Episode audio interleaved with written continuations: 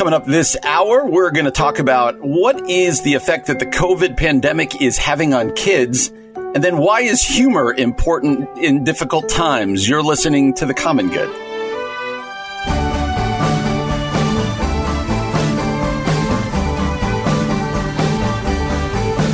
Good afternoon, friends. Welcome to the Common Good here on AM 1160 Hope for Your Life alongside Ian Simpkins. My name is Brian Fromm. We're really glad to have you joining us on this Wednesday afternoon. Uh, it is a beautiful day. and we should just do our weekly, our daily weather uh, reflection today. Beautiful. Makes me happy today. I'm really glad to hear that, Brian. uh, did you know it's nice out? I know you're normally in the basement, but have you at least gotten outside a little bit today at some point? I haven't been outside in 17 days. You've quarantined yourself from the outdoors. right. Yeah, voluntary basement quarantine. I I, I stepped outside for about 30 seconds and just closed my eyes and faced the sun like a like a crazy person just to just to experience it and then came back inside. You maximized your vitamin D and then you went back into the dungeon. Mm-hmm. Mm-hmm. Solitary confinement. right. I'm in the shoe. Uh, well, it is beautiful out there on this Wednesday. We're glad to have you joining us.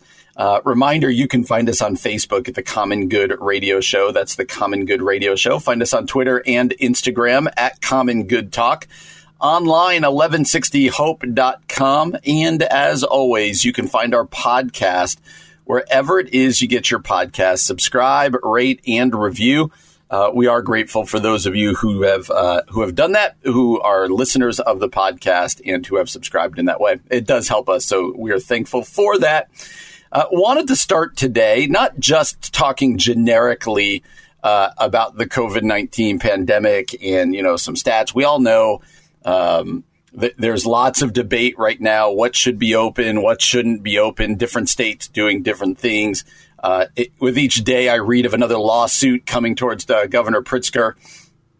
And uh, so it, it's going to be interesting to see how this all fleshes out. But I wanted to discuss uh, two different articles one from Healthline uh, that asks this question How COVID 19 could affect kids' long term social development. And it kind of bullet points out here and says social distancing may be particularly difficult for some children and teens. As children get older and are more socially adept, their peer group becomes the more important hub of their social development than their immediate family.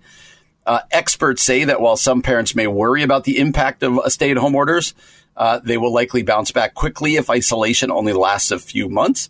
Kids may be lonely and in need of some additional attention and support from parents during this time. So I know your kids are really young, so I, am guessing this isn't an issue. But uh, is this something you've heard from your friends, your peer group, your church, people uh, concerned about what what uh, extensions of the stay at home order may in fact do to our kids, especially as school in the fall is getting kind of called into question. Is that a, is that something you're hearing around the block right now? I'm curious why you think it wouldn't be an issue in our house.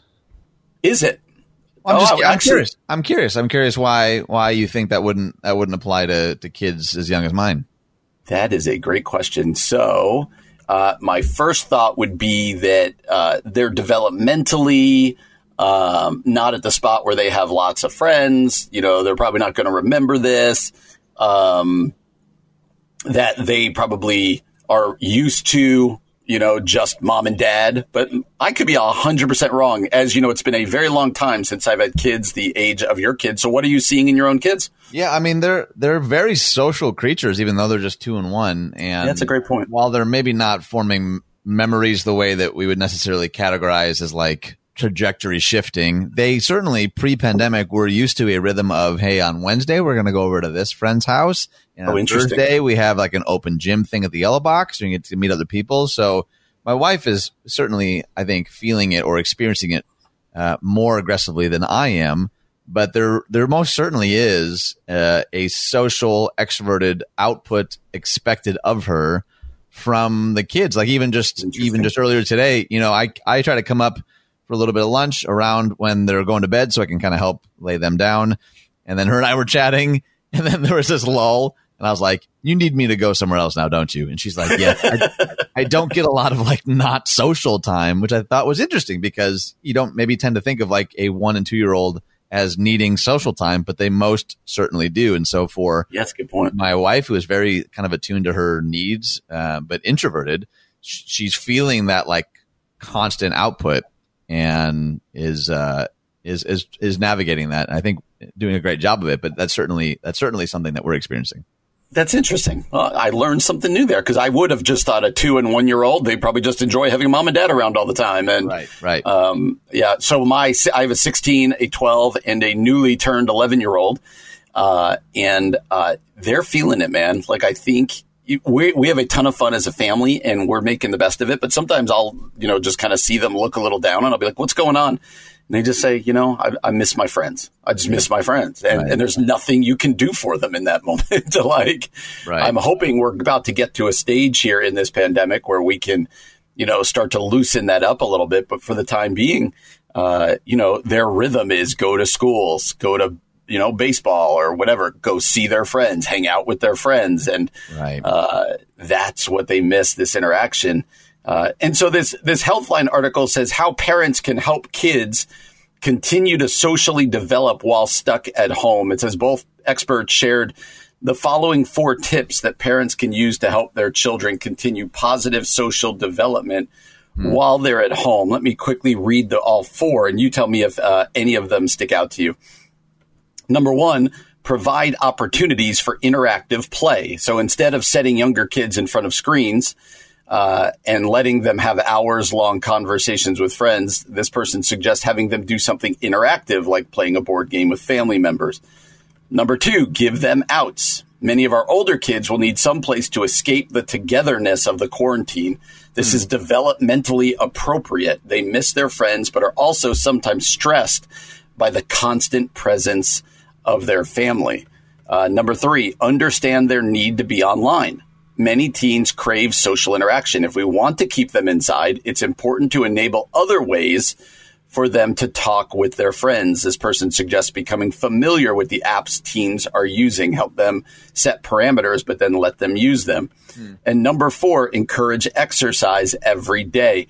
Uh, this person says that while this may sound irrelevant to social development, it is in fact important to functioning and will help your child keep their equilibrium in these uncertain days.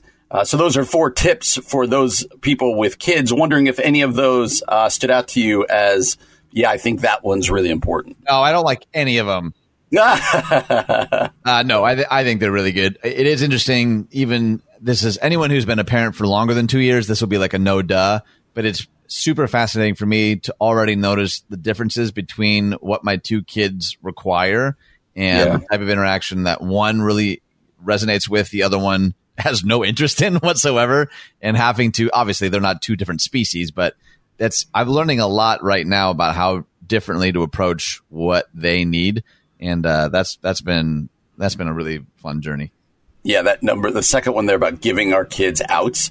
Yeah. Uh, we've all had moments in our house where it's like, man, the house feels really small. And right. Uh, I've noticed them uh, just go into their room and close the door. And in the past, when things were quote unquote more normal, I probably would have gone to them and been like, what's wrong? Like, why are you in your, you know, what's, and now it's just like, okay, they just needed, uh, they need that time right now yep. uh, to just be on their own. So uh, you could find that article on our Facebook page.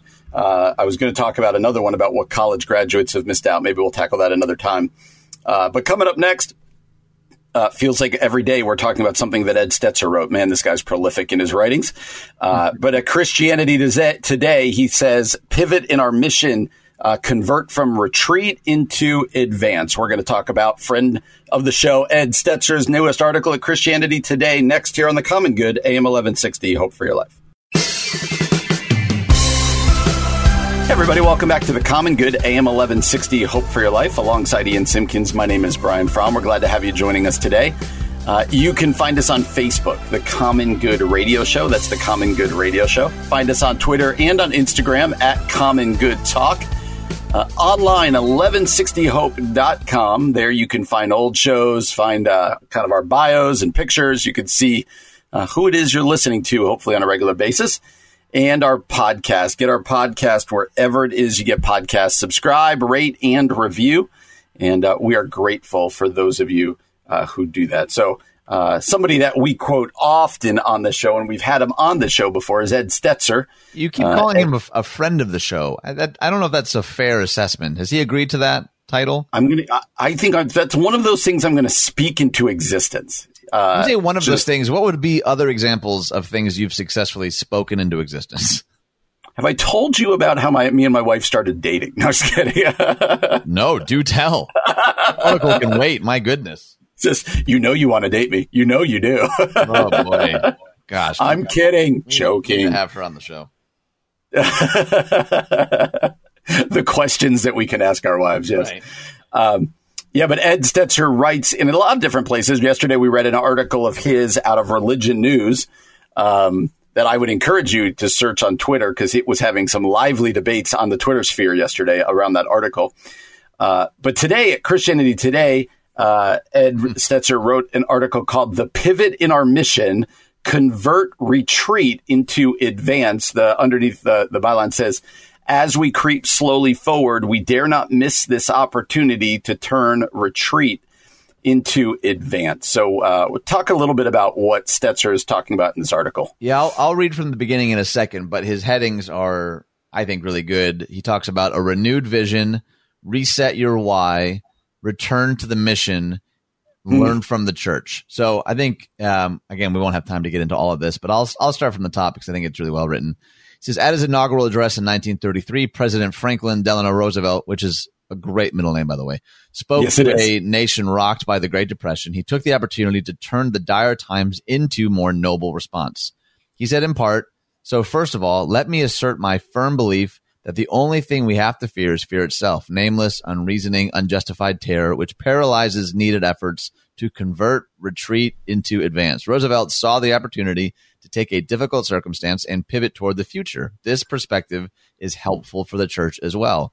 You and I have not lived through a time like this in our lives. We can all agree we aren't going to miss terms like self quarantine, social distancing, and shelter at home once this finally passes. But as we creep slowly forward, we dare not miss this opportunity to turn retreat into advance. If you are a church hmm. leader, no doubt you were thinking at the start of your year about how to help your church be more effective in the work of the gospel in your community. You likely had conversations with staff and other leaders about how to minister to the marginalized in your community as well. Maybe you were focusing especially on the coming Easter season as a key to your plans when everything changed. It's easy to see the pandemic as a great interruption to be endured and forgotten instead of the great opportunity to pivot toward a renewed vision for ministry. We can learn much in this case from the life of Jesus. And so then he, he then goes to kind of lay out what that actually looks like, which I think is fully in line with how Stetzer thinks and writes. Yeah. And it's been really, really cool to even have him here in Chicagoland thinking through some of these things for such a time as this. You had mentioned even with his initial Facebook Live that we had talked about a few weeks ago, Right. it was like straight up prophetic, really. Like it just felt like, Yeah. oh, this is a Yeah. voice we all should kind of be leaning into. And what he does sort of in the rest of this article is not just for church leaders, by the way, but a kind of helpful framework for thinking through how do we not miss this opportunity in Yep. the midst of like some of our temptations to just endure it. I think his his call to action and really conscious thought is super spot on. Absolutely. I think uh, as you framed it that way, um, to see what we're going through right now in the stay at home and uh, everything changed as an opportunity rather than a pause or an annoyance or something to endure. Seeing it as opportunity, I think, is such an important perspective. Like it's an opportunity, like you said, for church leaders and churches, but it's also an opportunity for families, right? Like, what do me and my wife uh, want to accomplish in our marriage in this season of stay at home? What do we want to accomplish as parents, as a family, um, as church, or whatever else it might be? And and that's been a a, a, a mind shift for me because when this especially started, um, I did see it as a big disruption, right? Like this is all just an annoying disruption. And uh, I remember one of the first people we had on, uh, gosh, eight weeks ago, seven weeks ago with this pandemic was Mark Jobe and, Yeah. uh, you know, president of Moody and uh, pastor of New Life Church throughout the city. And I remember when he said, and it was so basic, he said, the question he asks himself every day is, what am I going to wish I'd done in, during this time when it's all over?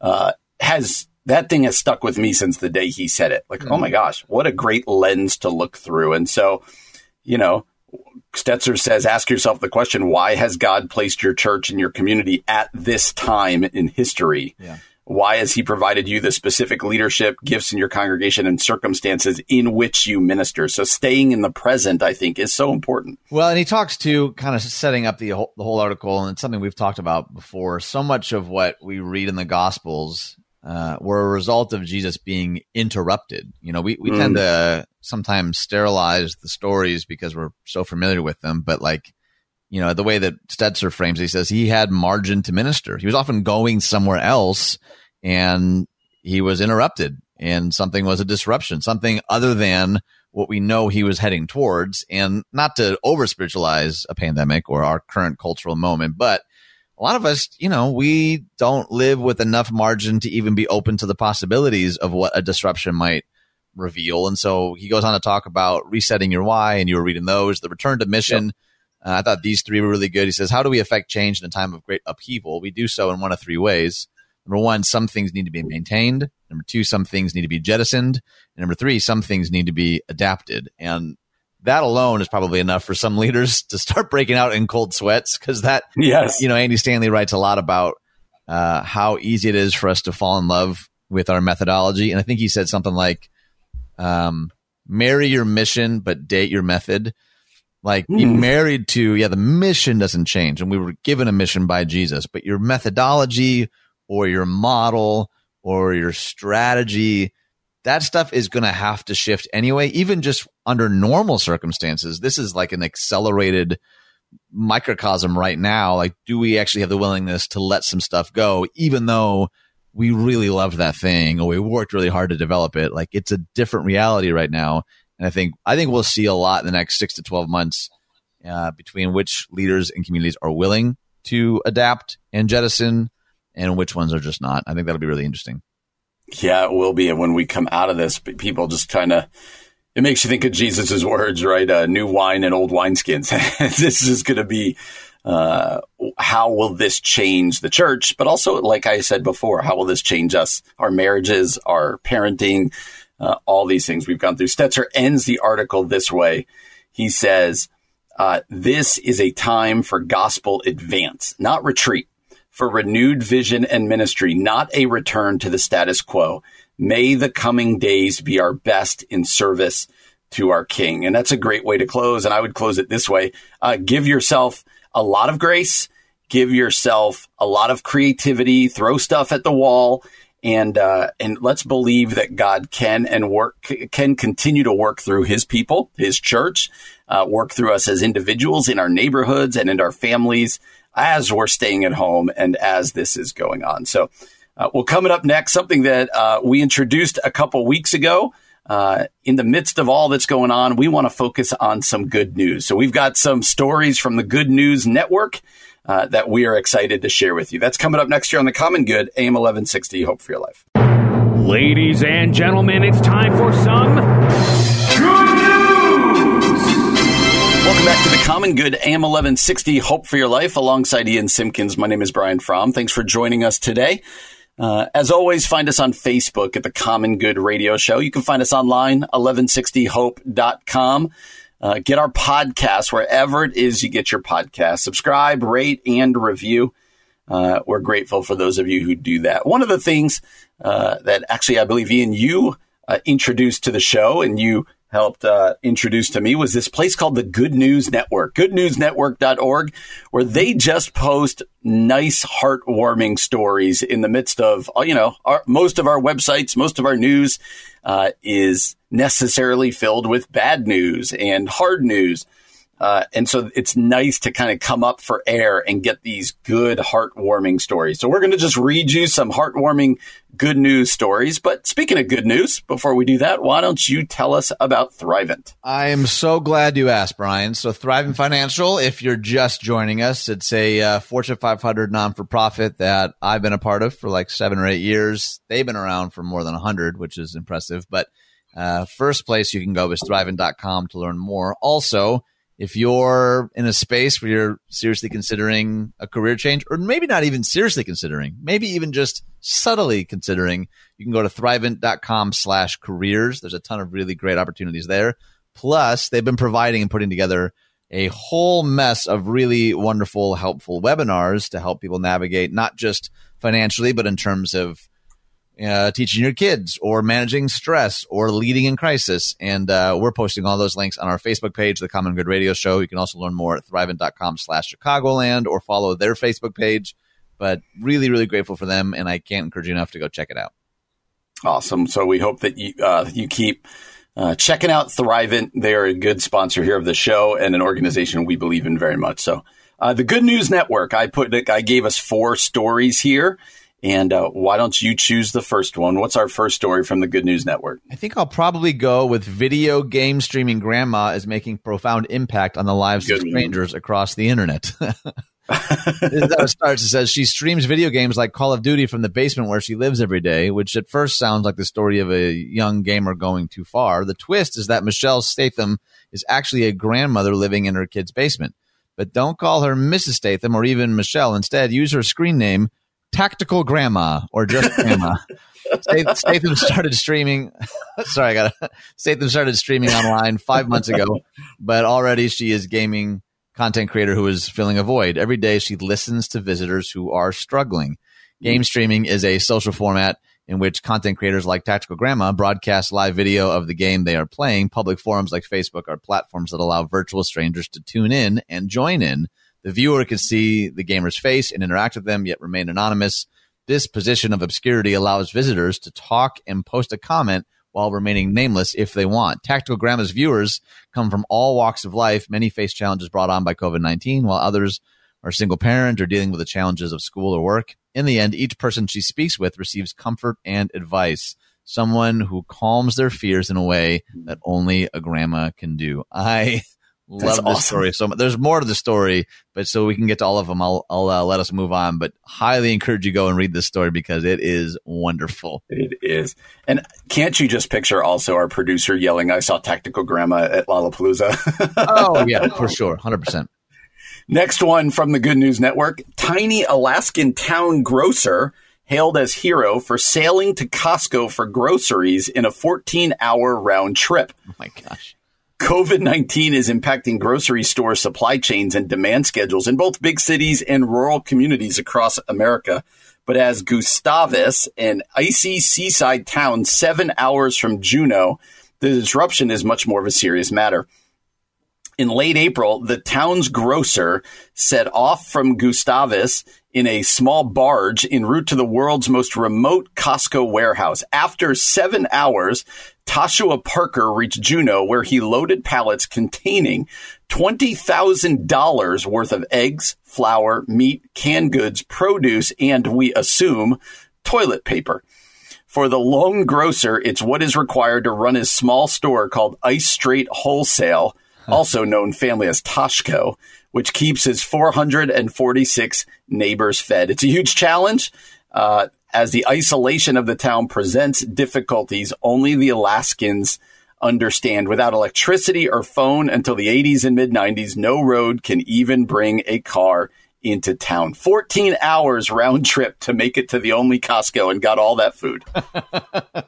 I mean, props to them, man. That is a good story. That is some good news, Brian. All That's right, coming up news. next here.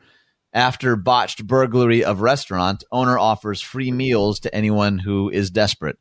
It says for most restaurant owners, such a discovery would feel like bad times getting worse. In the midst of the pandemic, which has cost them so much business, Marco's Pizza Shop in the the Colony, Texas.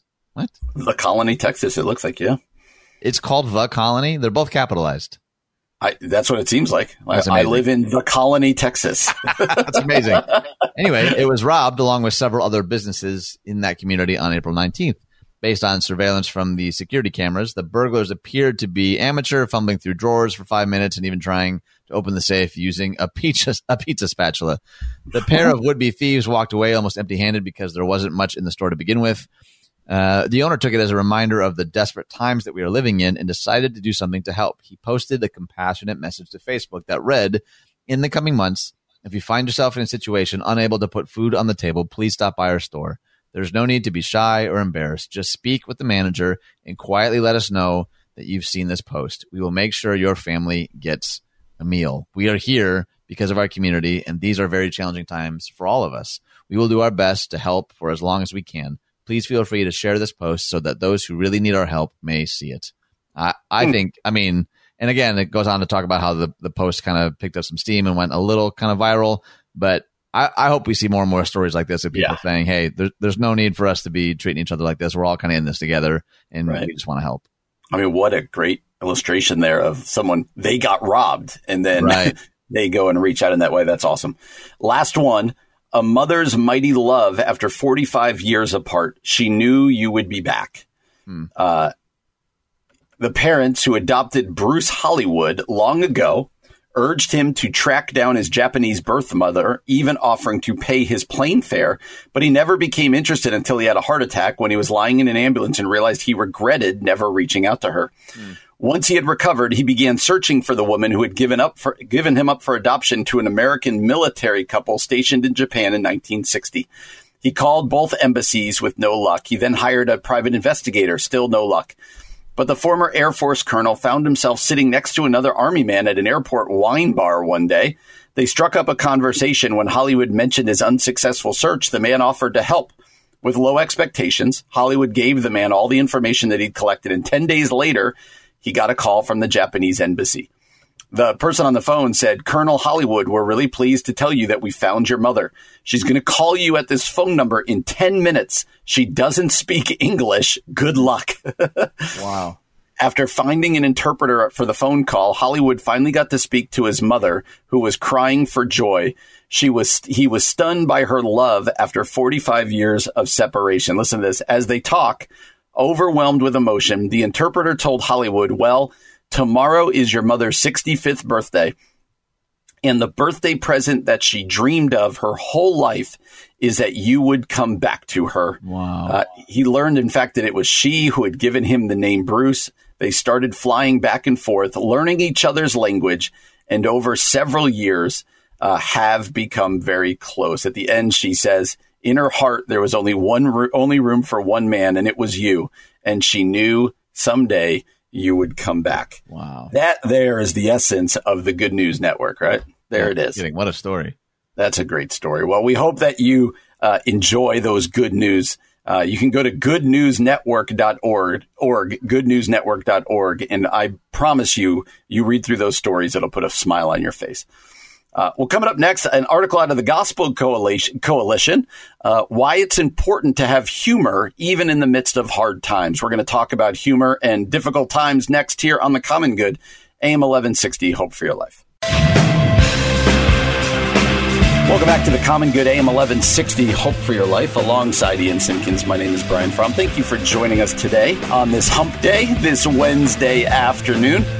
Uh, find us on Facebook, The Common Good Radio Show, uh, online, 1160hope.com. Get our podcast wherever it is you get your podcast. Subscribe, rate, and review. Ian, do you even remember Hump Day? Does that even mean anything anymore now that even though we're staying at home? No, it didn't mean anything to begin oh. with, Brian. Oh, it did. I know you went around your house just yelling Hump Day. Inaccurate. No? Inaccurate. Okay. A, a guy can hope. Uh, That's hey, the stuff you we, hope for, Brian? It is. It is. Yes. Before we get into this article from the Gospel Coalition about humor in the midst of difficult times, let me remind you of something good going on here at the radio station. Because during the coronavirus pandemic, we know that so many businesses have had to close their doors and reduce or reduce their hours. But we also know that there are many businesses that are open and serving the public as best they can. If you own or run a business that's still open and operating, uh, we want to help you get the word out. So right now, Go to 1160hope.com slash open for business. That's all one word. 1160hope.com slash open for business. Fill out the brief form and we're going to compile all of that information and share it with our listeners. Here's the best part. It's totally free. No catch. So go to 1160hope.com slash open for business. Uh, oh, now we're just whistling for it. Okay. I'm good with that. Not a very good whistler either. Sorry about that at the Gospel Coalition, gospelcoalition.org, uh, Rachel Jones wrote an article entitled Three Ways Humor Can Help in Hard Times. What is uh, her point in this? Well, she sets it up wonderfully. I won't read it, but it's sort of uh, making the case that this reality has set us up for not only a uh, an expanded vocabulary, like terms maybe that we wouldn't have necessarily used three months ago, but also a lot of opportunity for stress. You know, the example she gives at the beginning is like someone who's trying to have a Zoom conversation and their 18 month old is screaming their head off for no apparent reason. Yes. And she goes, uh, We may ask ourselves, is it right to laugh when people are sick and dying or grieving or facing financial ruin? Certainly something has gone seriously wrong with our sense of humor if we're attempting to rejoice with those who mourn rather than mourning with them. There is a time to weep as well as a time to laugh. So James calls us to change our laughter to mourning as we repent of our sin. Some things are very, very serious. Not everything is funny, but lots of things are. Mm-hmm. When times are hard, many humans instinctively turn to humor, and Christians don't need to feel guilty about joining in on the fun. How we use humor will vary depending on our character, culture, and personality. While we should be aware of elevating humor to a virtue, as though funniness were next to godliness, it can be a good and even biblical way to help yourself and others survive a crisis. And then she says, consider three reasons believers can gladly enjoy humor in the midst of a pandemic. I think I've told you the story, by the way, of the eight year old that approached me one Sunday upset that I used humor in my sermon. You did, but you need to tell that story again because it's powerful. Oh, it'll take it'll take too much time. It was just a concerned mom, and she asked if I would talk to her son, and he his kind of premise was he had a southern accent. I think he's like, Mister, I don't think it's appropriate that you were laughing at God up there.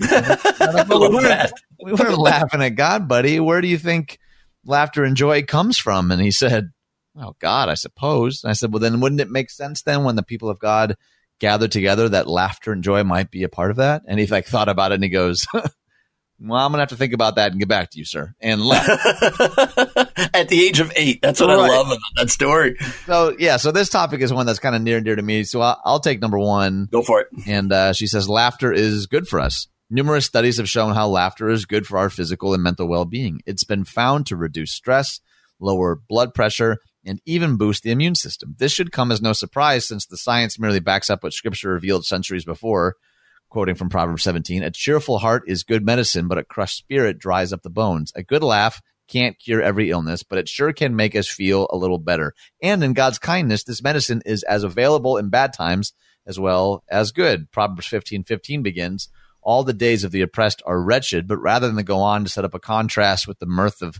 the wealthy, the second half of the verse delivers a twist. But the cheerful heart has a continual feast. The realities of this pandemic are certainly wretched, but cheerful hearts can still find things to enjoy. That's good. Number two, laughter reveals our confidence. Christians can keep our sense of humor even in the midst of uncertainty because we can keep our confidence. Uh, the wife in Proverbs 31, quote, laughs at the time to come. She's not afraid of the future because she fears the sovereign Lord, and that confidence reveals itself in a lightness of spirit. Of course, this confidence is much easier to talk about than to feel. On those occasions when we're gripped by worry, we can use humor to help us to help one another cut our fears down to size. When concerns have ballooned in our mind, a well-placed joke from a friend can be like a pin in its side. Mm. It won't make our problems go away, but it may make a little more room for hope to swell. Neither trouble or hardship or persecution or famine or nakedness or danger or sword can separate us from the love of Christ. And as we rejoice in the hope of the glory of God, finding our confidence in our eternal future, hmm. our reasons to smile grow brighter. Oh, that's pretty good, man. This third one uh, is one that I've I actually have really appreciated this perspective. Laughter encourages humility. As a sidebar, whenever I uh, think about leaders that I want to kind of model myself after, I always I, I, always observe: are they willing to actually laugh at themselves? I think it's yes. a sign of humility. She says some of the funniest people I know are those for whom the jokes come from godly humility. They're quick to laugh at the expense of themselves and freely invite you to join in, yet are slow to laugh at the expense of others. That's the godly way to be funny. Their humor reveals their humility. And let's face it, we've all been humbled recently. This pandemic forces our culture to come to grips with the reality of our mortality. So it's interesting to note that when the preachers of Ecclesiastes reflect on mankind's bleak common destiny, his immediate application was go eat your food with gladness and drink your wine with a joyful heart. Enjoy life. Or in the words of a friend of mine over the weekend, quote, I'm just trying to make the best of it and enjoy the little things. The next time something on social media makes you smile, you can enjoy it. You can like that it proves right the wisdom of God's word. You can like it because you are confident in God's power. And you can like that humor is the common grace gift to humanity. The world is not as it should be, but neither is it as bad as it could be, not even now. And so we laugh. Rachel Jones mm. apparently is the uh, editor at the Good Book Company and author of several books, including Is This It? and Five Things to Pray in a Global Crisis. Wow. It's not someone that I've known a whole lot about, but like based on that article, I would love, I would love to learn more about her work. Yeah. And Haven't you had that? Um, I'm sure you've had this experience where you're at a funeral or leading a funeral, or maybe it's a funeral of your own loved ones where people are so sad and then laughing You've ever had that experience where, oh, yeah, sure. um, and I know there's some there's some brain science reasons for that about laughter and, and crying being very close to each other in the brain and such. But I've always found that to be interesting, right? Like yeah. the laughter at a funeral can almost be uh, so rich that it kind of pops the balloon a little bit and remind you know kind of shakes you up a little bit. And I think that's what this is getting at. Like if if any of you out there need permission right now to laugh ah, gosh, like if we don't like, like, like think about this, Ian, like what is the result going to be if we're like, nope, no laughter. We can't, you know, we just have to be grim. We're not going to make it through this then. Yeah. I, I, think maybe the reason people don't laugh though is they feel that they don't have permission. It's not like a decision not to, but it's some kind of like underlying guilt that like oh, things are too serious to yeah. laugh right now, which is a legitimate feeling. Like I, I want to be mindful and respect that perspective too, because there is a right and wrong time, I think, in some cases to laugh or not laugh, you know. And I remember one of the first funerals I did before he passed. He uh, he pulled me really close and he said, "Don't let my funeral be lame." And like as a result, it was the most laughter I think I've ever experienced at a funeral, and it was mm. remarkably healing. Like there was something. I'm very grateful for that experience early in my 20s to see early on, man, laughter, even in a really unlikely environment, can actually bring a whole lot of healing. And I, I think there's wisdom to that. Absolutely. Well, uh, you can get that article from the Gospel Coalition at our Facebook page. Coming up next, uh, I want to reflect on a tweet from a pastor that I really respect that uh, that might rile some people up. So we're going to do that next. Coming up here on the Common Good, AM eleven sixty. Hope for your life. Coming up this hour, we're going to discuss a tweet that may rile some of you up. And then we're going to talk about things we can learn from a pastor who endured for 70 years. That's coming up next here on The Common Good.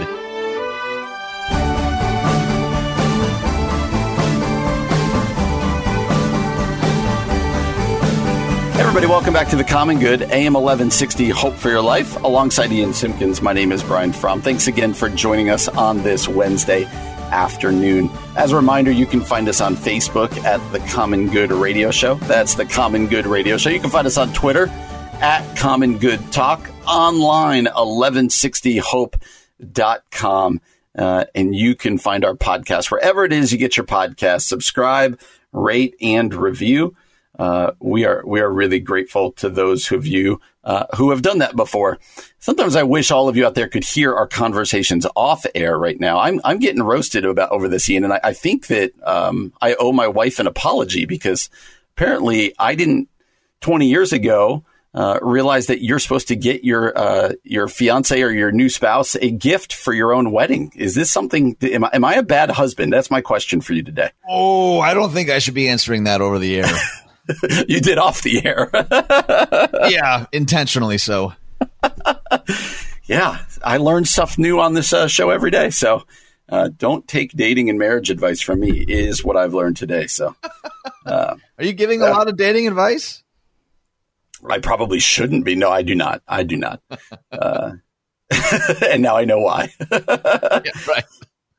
So I was on Twitter. I was perusing Twitter as one does, and came across Jim, uh, Pastor Jim Cymbala. Uh, Jim Cymbala is Brooklyn Tabernacle. He started and is the pastor of the Brooklyn Tabernacle. You probably have heard of that church, the Brooklyn mm-hmm. Tabernacle Choir. Mm-hmm. Um, and he has written many books, Fresh Wind, Fresh Fire, uh, some other really good books. Uh, pastor Cymbala uh, is has a lot of wisdom. And here's the tweet I want to read. And Ian, I think this is either going to be a good conversation or it's going to get us into places that you know what are just going to get us in trouble. But we're going to hmm. give it a try. Hmm. Uh, Pastor Cymbala tweeted this yesterday morning. He t- he tweeted, we're not citizens first of the United States or whatever country you are from. Our citizenship is in heaven, and we eagerly await a savior from there, the Lord Jesus Christ. Philippians chapter 3, verse 20. And he hashtagged it um, Monday motivation. Huh. Uh, so he says we're not citizens first of the United States. Um, uh, how do I ask you this? Is because I know you agree with this, but do you think this is something that most people agree with, or is this something that, if he were to say this from a pulpit, would rile a lot of Christians up? What do you What do you think? Uh, how do you think most uh, evangelical Christians would take a statement like this? I I don't find it nearly as riling as as you do. I'd be curious to know why you think. I mean, you sort of sort of showed your cards, like, yeah, this tweet's going to upset some people. I, maybe this has to do with upbringing or the streams that I swim in. He, he's not saying that we're not citizens of the United States or that we don't have any heritage. He says first, we're not first citizens of the United States or the country that we're from. I think most Christians yeah. in my limited experience would likely agree with that. Has that not been your experience? I think they would agree with that. I just think um, a lot of Christians I know, I'm painting with a broad brush here, sure. really wrap up uh, their Christianity with their patriotism, and so it's hard to to to pull the two apart. Uh, does that make sense? It's yeah. hard to sure. it's hard to untie the two, and that's what he's trying to do here because uh, I mean, let's talk about the implications of living this out. And you do make a good point because the word first there is really important, right? Yeah, we're not right. citizens first. He doesn't say we're not citizens of the United States. He says we're not citizens first right. of the United States. But uh, somebody might be out there wondering, well, where, why does this make a difference? Where would this make a difference? Uh, if somebody asked you that question, uh, how would you answer that? Uh, gosh, that's a complicated question. I think Paul elsewhere. Uh, probably Colossians 3, I imagine. He, he has sort of a, a, similar sentiment conveyed there, and he talks about letting the peace of Christ rule in our hearts. He talks about um, letting the word of Christ dwell in us, right? To to like clothe ourselves in a certain kind of behavior. I think part of what is often missed is the flip of this when we talk about like, hey, this world's not my home so let it burn. That mm. also sometimes tends to be, unfortunately, a bizarre counter application to this, where, hey, my citizenship isn't here, it's heaven. So it doesn't really matter how I treat creation or my neighbor. Like, usually people aren't that uh, blatant about it, but it certainly right. can create a kind of apathy towards caring for the earth. And that often, I think, dismisses or conveniently forgets that part of how we're taught to pray is that heaven would come to earth, that his kingdom would come here and now. And so sometimes when we create this weird citizenship conversation where like I'm either first and foremost a red, white, and blue American or well, this is all going to burn anyway, so it doesn't really matter. I think both extremes are uh, in error and unhelpful. How would you? I agree with you. Then what would uh, if both extremes are unhelpful, then what is the correct middle? What does that look like for you? Well, yeah, I think I won't. I won't in any way pretend that I have some kind of like silver bullet solution or the right sure. answer. I can tell you how it sort of lived out in my life. I think it's that's a, all I mean. It's a yep. it's a both and. You know, when you think about like in Puritan theology, they had two words that they would uh, use when talking about sanctification, which is like the act of God making us into who we actually are. Mortification is the one word they use. And that was like the putting to death that which is sinful or broken in us. But the other piece is the thing that I think a lot of us forget about. It's called vivification. And that is the like thinking on such things. It's like choosing. It's not just about like, oh, here's the stuff we don't do, the stuff we abstain from as Christians, but also choosing where my mind resides, choosing how I view my body as a temple, choosing how I love myself and neighbor uh, those are things that I think when it comes to citizenship, part of what I think Paul is getting after is, man, a lot of people around you are only going to be looking out for themselves. They're only going to, maybe in modern terms, they're only interested in climbing some ladder or their own success at all yeah. costs. He's like people who realize their citizenship is bigger and grander than just their 80 years here will affect the way that they spend their money and treat their spouse and speak of people who disagree with them. I mean, I think there's a lot of opportunities to see those applications lived out, um, but it has to do with a what what does it mean to live as resurrection people? It's not yeah. just about oh I get to go to the good place instead of the bad place when I die. It's about it's about a newness of life. It's a life abundance that we live right here and now, and part of that is recognizing everything as a gift. And so when you recognize every good meal and the beautiful sunset and the house that you have and even the neighbor across the street that drives you nut all of that mm-hmm. is an opportunity to live. There's no sacred secular divide for the Christ follower. All of it is yep. sacred. And when Paul talks about like eating or drinking, whatever you're doing, do it all to the glory of God. That's part of what it means to live with your true citizenship in mind, I think. Yeah, I, I, I agree with that. And I also think uh, when he holds up this dichotomy of uh, you know, citizen of heaven, citizen of, say, the United States of America, uh, there will come times when your uh, your Jesus worldview, right, uh, is at odds with maybe the American worldview. Like yeah. those are not always synonymous with each other. Sometimes they are. Sometimes they're in step with each other, but right. sometimes they're not. And when they're not, I think what Pastor Cymbala reminds us of here with this uh, motivation, this quote, is uh, we choose the Jesus worldview. And, and that could be hard to even think through. Like I would challenge people out there to even think to themselves, where, where are the differences, right? Because, yeah. um, they get so muddled together that, that to ask yourself, um, you know, are there things that are part of, you know, the American worldview that, that may not line up very well with the teachings of Jesus? And then what would it mean for me to follow the teachings of Jesus here? And, and I think that's where it gets uh, it gets messy. As Cymbala said here, it's not about rejecting your uh, you know I I, I love America. I love living here, uh, but ultimately. Who's our Lord? Who's our Savior? Who's what are we? Where is our citizenship lie? I think that's an important question for us to wrestle with. Uh, and if you're like, man, that doesn't make sense to me, I think the first spot to start is to just have that conversation with people. Start thinking about it. Where don't they match up? How would they? Look different. So uh, grateful for Pastor Cymbala and all of his great work and for that tweet here on the Common Good, AM 1160, Hope for Your Life. Welcome back to the Common Good, AM 1160, Hope for Your Life. Alongside Ian Simpkins, my name is Brian Fromm. Thanks for joining us today. Uh, you know, one of the crazy things going on right now uh, is, Ian, could you imagine what it would be like to be graduating college right now and like it feels like the lack of closure would be really hard and how sad it would be to miss graduation. I have such good memories of that in my own life. Well, I mean, as someone who had a homeschool high school graduation, I most certainly can picture some of it. Yeah. Did you really? Oh, yeah. Were you the valedictorian of your homeschool class? Yeah, I was uh, captain of all the sports offered. I was prom king and queen. So nice. Lots of, lots of, lots of. I put that on a resume once, and they did not find that funny at all. I can imagine. I can imagine. But then again, you probably wouldn't have lasted at whatever you were applying for very long if they didn't find that funny. So yeah, I think it was uh, Chili's or Applebee's or something. Yeah. Uh, but it would be hard. It would be hard for these kids who are kids, yeah, these sure. students who've put in the four years uh, missing the end of your senior year and then missing the graduation uh, ceremony. I, I, think that's something you never really get back. And so uh, colleges are trying to make the best of it.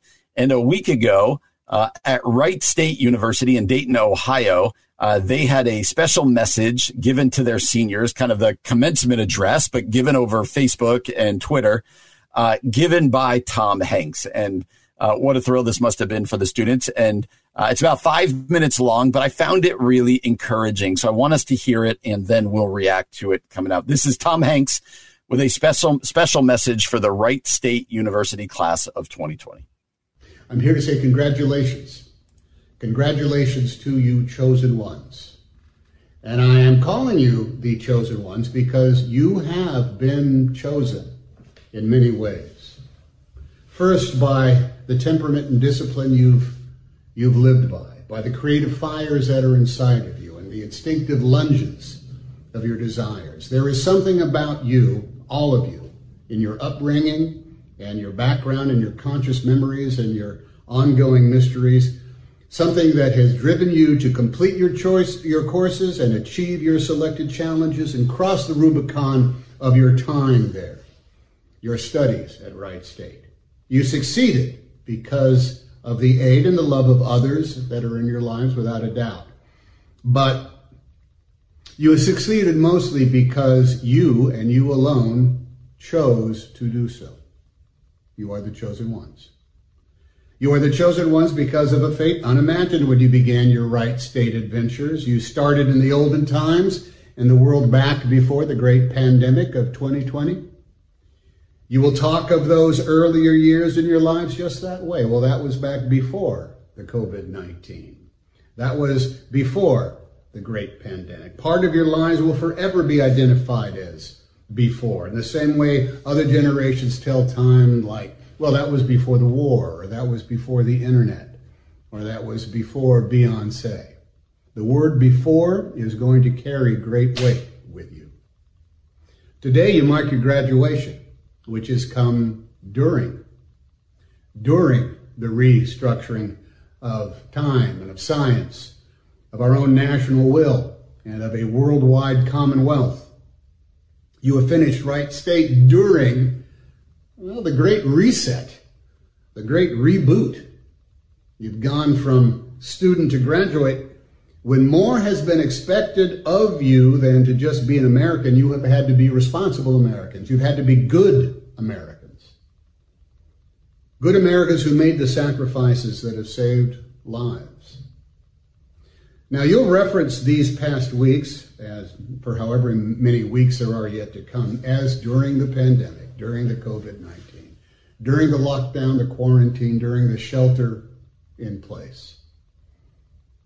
Sometime, if we all remain good Americans, you will continue on into the after, as in that was after the virus was tamed, after we were safe to go out again, after we took up our probable lives once more.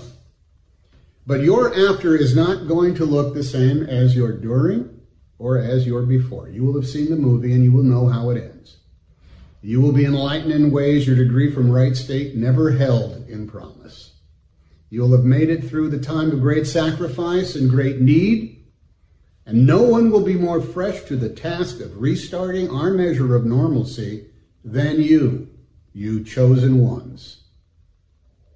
You have not returned to the starting line like all of us generations before you. You're just approaching it now for the first time. You've just arrived. You are chosen in that way to enter into the competition of life just when so many have had to recover and refresh and restart and reawaken and to retake up the hard work and the unshirkable responsibilities of making the world not only our own, but of your own. Every class of every year moves up into the rotation and proves their value by living their values.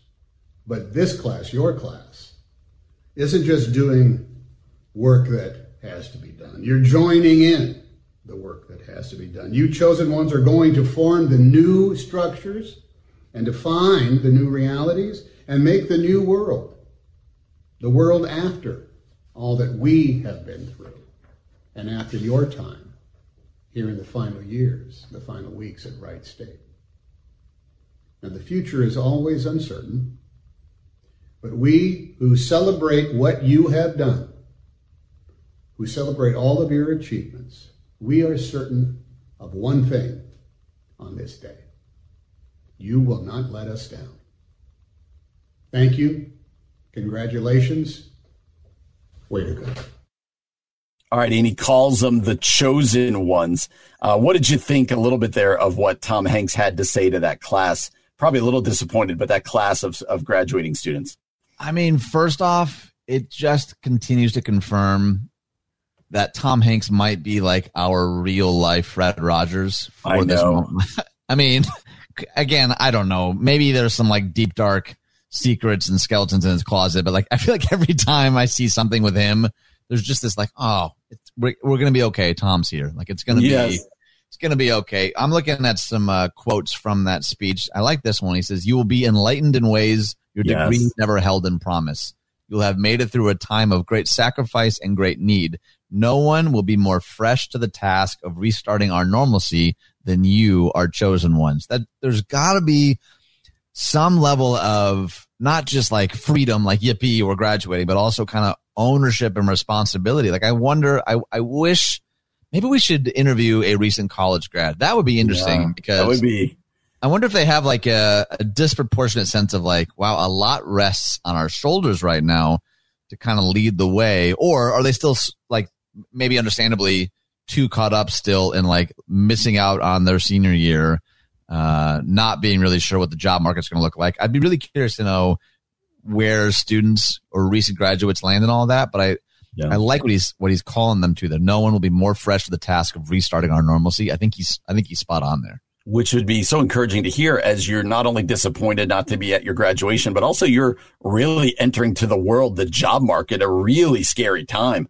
Right, for Uh, sure. And so to hear that, he goes on to say, you know, we heard it before, your future, the future is always uncertain. Just acknowledging that, right? Like hearing Tom Hanks Yeah. go, the future. And don't forget, Tom Hanks and his wife both battled coronavirus uh, at the beginning of all this.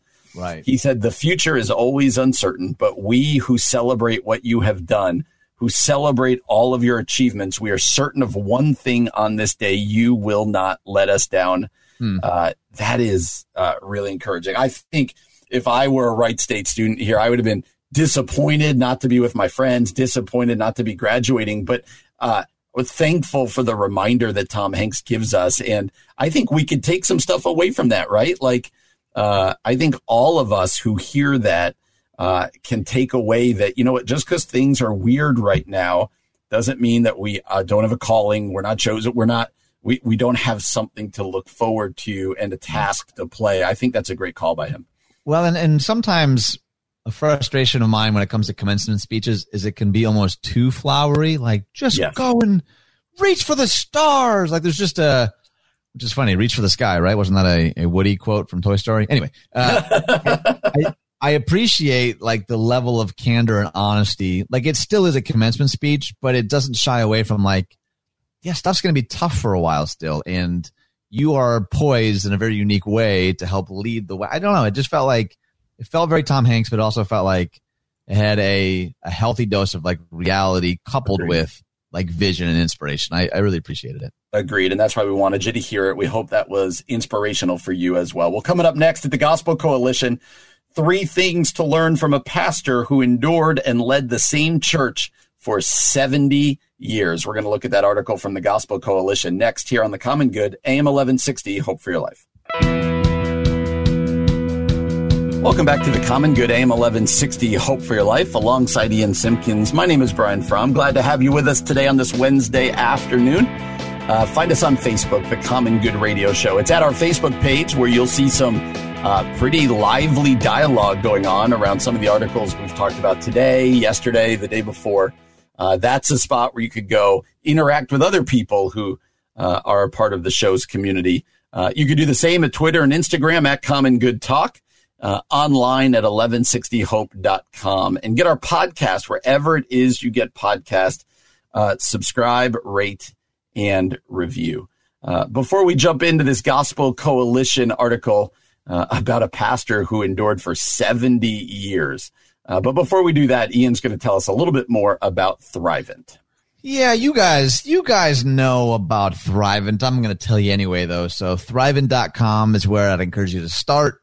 A wonderful Fortune 500 not for profit that's been around for 100 years. I've been a Thrivent member for like seven or eight years. One of the things I really love about being a Thrivent member, by the way, they have what are called action teams. So twice a year, uh, they're giving money back to Thrivent members to like make a difference in their community. Like it's just one of the many ways they're investing in people and they're investing in communities and dare I say the common good, which is awesome. And uh, the other thing that I appreciate about them though is they're it's a great company to work for. So thrivent.com slash careers is where you can head if you're interested in maybe even testing the waters of a possible career change. I know a lot of people are considering that now more than ever, to be honest. And then lastly, they're hosting a bunch of free webinars. They did one with Dr. Ed Stetzer last week, which was phenomenal. I've watched it twice. It's really, really good.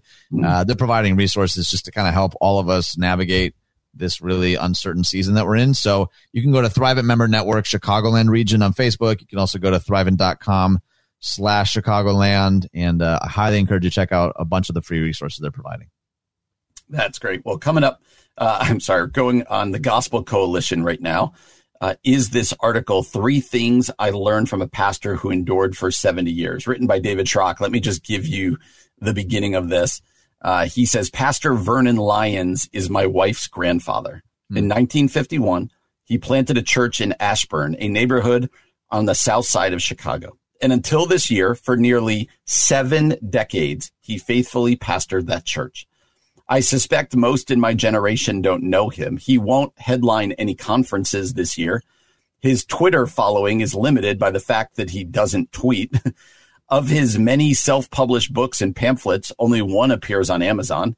His hmm. name is no longer listed on the website of the church he founded. A new pastor now leads there. Yet for all the obscurity that veils Pastor Vernon, there's much to be learned from him. Hebrews 13:7 tells us to remember those who've taught us God's word, to consider the outcome of their lives, to imitate their faith. No one is worthy of absolute imitation except Jesus. But God has given us faithful examples to help us navigate the challenges of life and ministry. In my grandfather in law, I've gained immense insight into pastoral ministry by spending time with him and his family, the family that has become my own. For the last 15 years, I've observed the final stages of a ministry spanning 13 American presidents wow. and countless moral changes wow. in our land. Best of all, I've learned from him three attributes that illustrate Paul's instructions to Timothy, attributes necessary for enduring in ministry. So I want to read that list of three, but Ian, can you imagine being at a church you started for 70 years? Uh, that is mind blowing to me. Yeah, it's not only mind blowing, it's really, really admirable. Like, I, I don't know that we hear many stories of that kind of longevity anymore, and yeah. uh, that's that's worth honoring. Yeah, and usually for not, and this isn't a bad thing I'm saying, but usually we honor, you know, the authors, the conference speakers, the uh, the people with the huge, whatever else it might be, and there's nothing wrong with that. Uh, but this, um, so many of the best pastors I know while they haven't done it for 70 years, they've just kind of faithfully pastored well in their own churches. They haven't written books that have, you know, been on the bestseller list or this and that. And again, there's nothing wrong with that. But uh, sometimes these pastors who pastor so faithfully uh, have the greatest amount of wisdom uh, when you start talking to them. And so uh, this is so this is uh, the guy writing about his grandfather in law, who has been at this for 70 years. Three things to learn from him. Let me read the first one uh, single mindedness. When Paul considered ministry at the end of his life, he told Timothy, his son in the faith, no soldier gets entangled in civilian pursuits since his aim is to please the one who enlisted him. Paul had seen men like John Mark turn uh, back from ministry only to return later. He'd seen others like Demas abandon God because of their love for the world. world. Paul knew what it was like to run the race to the end. In Vernon's life, I've seen a pastor who devoted himself singularly to the Lord's work. He didn't see the pastorate as a stepping stone to something better. He didn't look to plant a church to find a larger one. He didn't spread his influence as far as he could. He invested himself in South Chicago in one church for seven decades. In hmm. our conversations, his love for the church always shone through. Vernon loved his church and all other churches. He often asked what I was preaching and how my church was doing.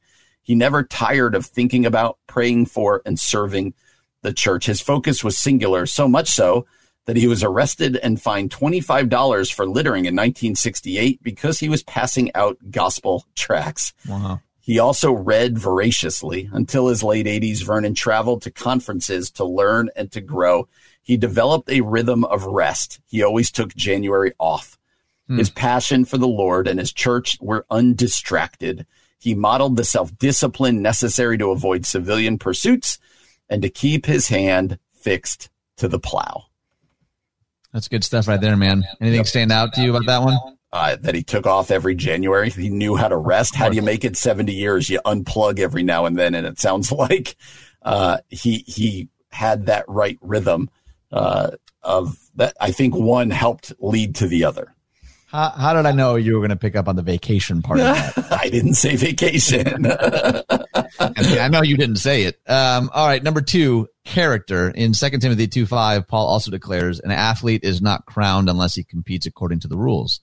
Here's his point. A pastor must serve according to the rules. His life must be marked by integrity and all those habits of heart that build a good reputation for Christ and his church. In other words, the pastor cannot build his ministry on a foundation other than the one laid by Jesus Christ. He cannot peddle the word with insincerity and dishonesty, nor uphold the justifying work of God if he himself does not show progress in hmm. grace. Truly, character is at the heart of an enduring ministry. And in Pastor Vernon, I found a life marked by honesty, generosity, and humility. I wish those three things, by the way, wow. were more uh, universally celebrated. Honesty, generosity, and humility are not things I tend to see a whole lot when people are dusting off a resume or they're, right.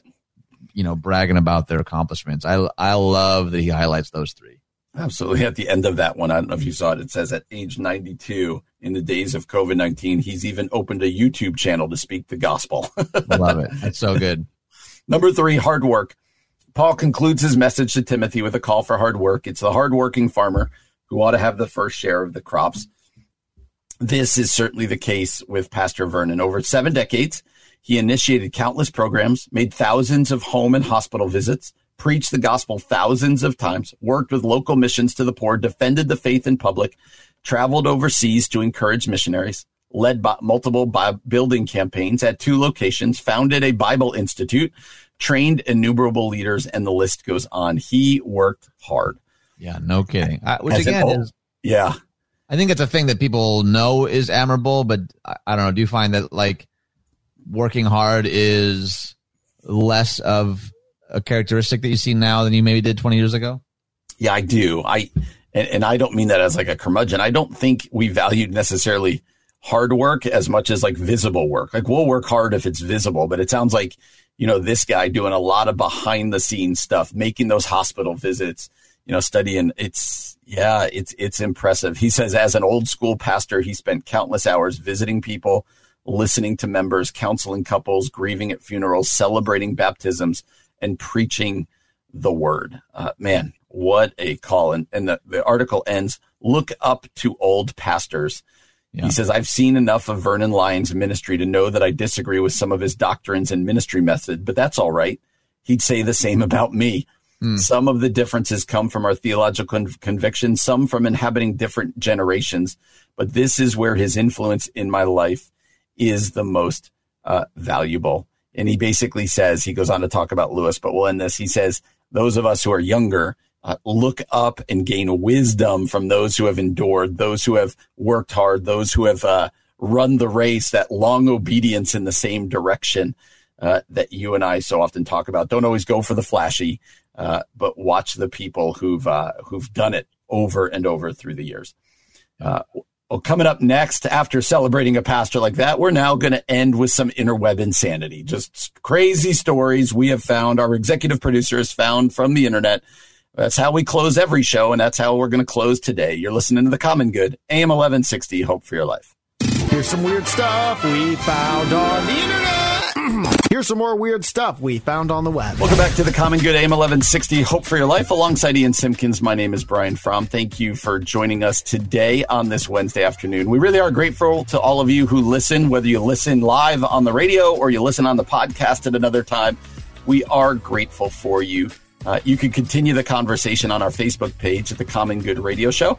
Uh, also, subscribe, rate, and review to the podcast. And if you would, share the podcast uh, with somebody else. Well, uh, if you've been with this show for any amount of time, you know that we end every show the same way. Interweb Insanity, our executive producer, Keith Conrad, uh, he finds stories uh, that are funny, that are cringeworthy, that are all sorts of things from the internet. We read them sight unseen and uh, we react right along with you. So, Ian, why don't you go first today? All right. Out of Louisiana, woman created a face mask perfect for sipping cocktails. Wearing a face mask in public is the new norm these days, and seeing all of the different kinds that people are making has been quite entertaining. big companies, small businesses, and more taking on the challenge of creating a face mask that's ideal for their audience, even if that means being able to sip cocktails while still protecting your face. This New Orleans woman created face masks that you can sip cocktails while wearing, and they're all the rage. Ellen Macomber, a New Orleans local and owner of a small business, designed her face masks to have perforated, small lip level holes to make sipping cocktails doable during this weird time. There's been a wide variety of masks made in the wake of the novel coronavirus, but none quite like these. Now that alcohol consumption has increased in each state due to so many staying at home, cocktails are being consumed left and right. Macomber's masks have uh, been quite the hit in her community, and now the word is spreading about them quickly. My name is Barney, and I'm an alcoholic. Mr. Gumble, this is a Girl Scout meeting. Is it? Or is it that you girls can't admit you have a problem? The next one's out of California. Herd of 200 escaped goats wanders California neighborhood. Okay. Uh, residents of a California neighborhood were confronted with an unusual sight when a herd of about 200 goats escaped from a backyard and wandered the streets. Terry Rowland said the goats were clearing brush from the hill behind his home on Tuesday evening when they broke through a fence and went wandering through the neighborhood. Uh, Rowland's son Zach tweeted video of the goats being rounded up in the streets. Neighbors said the goats feasted on potted plants and left a trail of droppings in their wake. When I got back from the store, all the goats had broken through the fence and were wreaking havoc on the street. This is the craziest thing to happen all quarantine. I feel like we've had a disproportionate number of goat stories at the end here. Don't you feel like? I think that is a true statement. I feel like we're on a little streak of goat stories, yes. All right, out of Pennsylvania, police arrest alleged trespasser in the shower. Huh. when state police arrested a Lehigh County man for allegedly breaking into someone's Heidelberg Township home, troopers first needed to take him out of the shower. Pennsylvania State Police were dispatched to a Glencourt home in the Germansville area of the township shortly after 4 a.m. May 5th to investigate a report of unwanted of an unwanted house guest. Neighbors told troopers that a man later identified as Jose G. Vega kicked open the front door. According to records, the victim and homeowner reported Vega had forced his way inside and proceeded upstairs to use the shower, despite being told repeatedly that he wasn't allowed in the house, according to the records. Feels like I'm wearing nothing at all. I feel like it's important the headline writers there, right? Doesn't that look like he was trespassing in the shower? Like police arrest alleged trespasser in the shower. It feels like he was trespassing in the shower. Yeah, that's what he's. That, that is what it, what happened. Is it? Am I just not understanding that story? Okay, I, thought so. that he trespassed and then they arrested him while he was in a shower. But No, I don't think so. okay, reading comprehension's an important thing. I'll work on. Next one's out of Connecticut. When homeschooling gets tough, police come to mom's aid. Parenting is difficult during the COVID 19 pandemic, and police work can be too. Overnight, parents had to become homeschool teachers with no preparation, sometimes while managing to work from home at the same time. Clinton police came to the rescue of one mom whose son was particularly not happy about having to do his schoolwork, reading at home while schools are closed. Police said they responded to the home after getting a report of loud noises, and it turned out that the source of the noise was a five year old who was, quote, voicing his displeasure about having to do his reading. Coming to mom's defense, police explained the importance of doing his schoolwork and listening to his mom. The little boy agreed to do what police asked, and the situation was resolved. Uh, no, you got the wrong number. This is 912. All right, I think we're going to end on a scary note. You ready? I'm ready.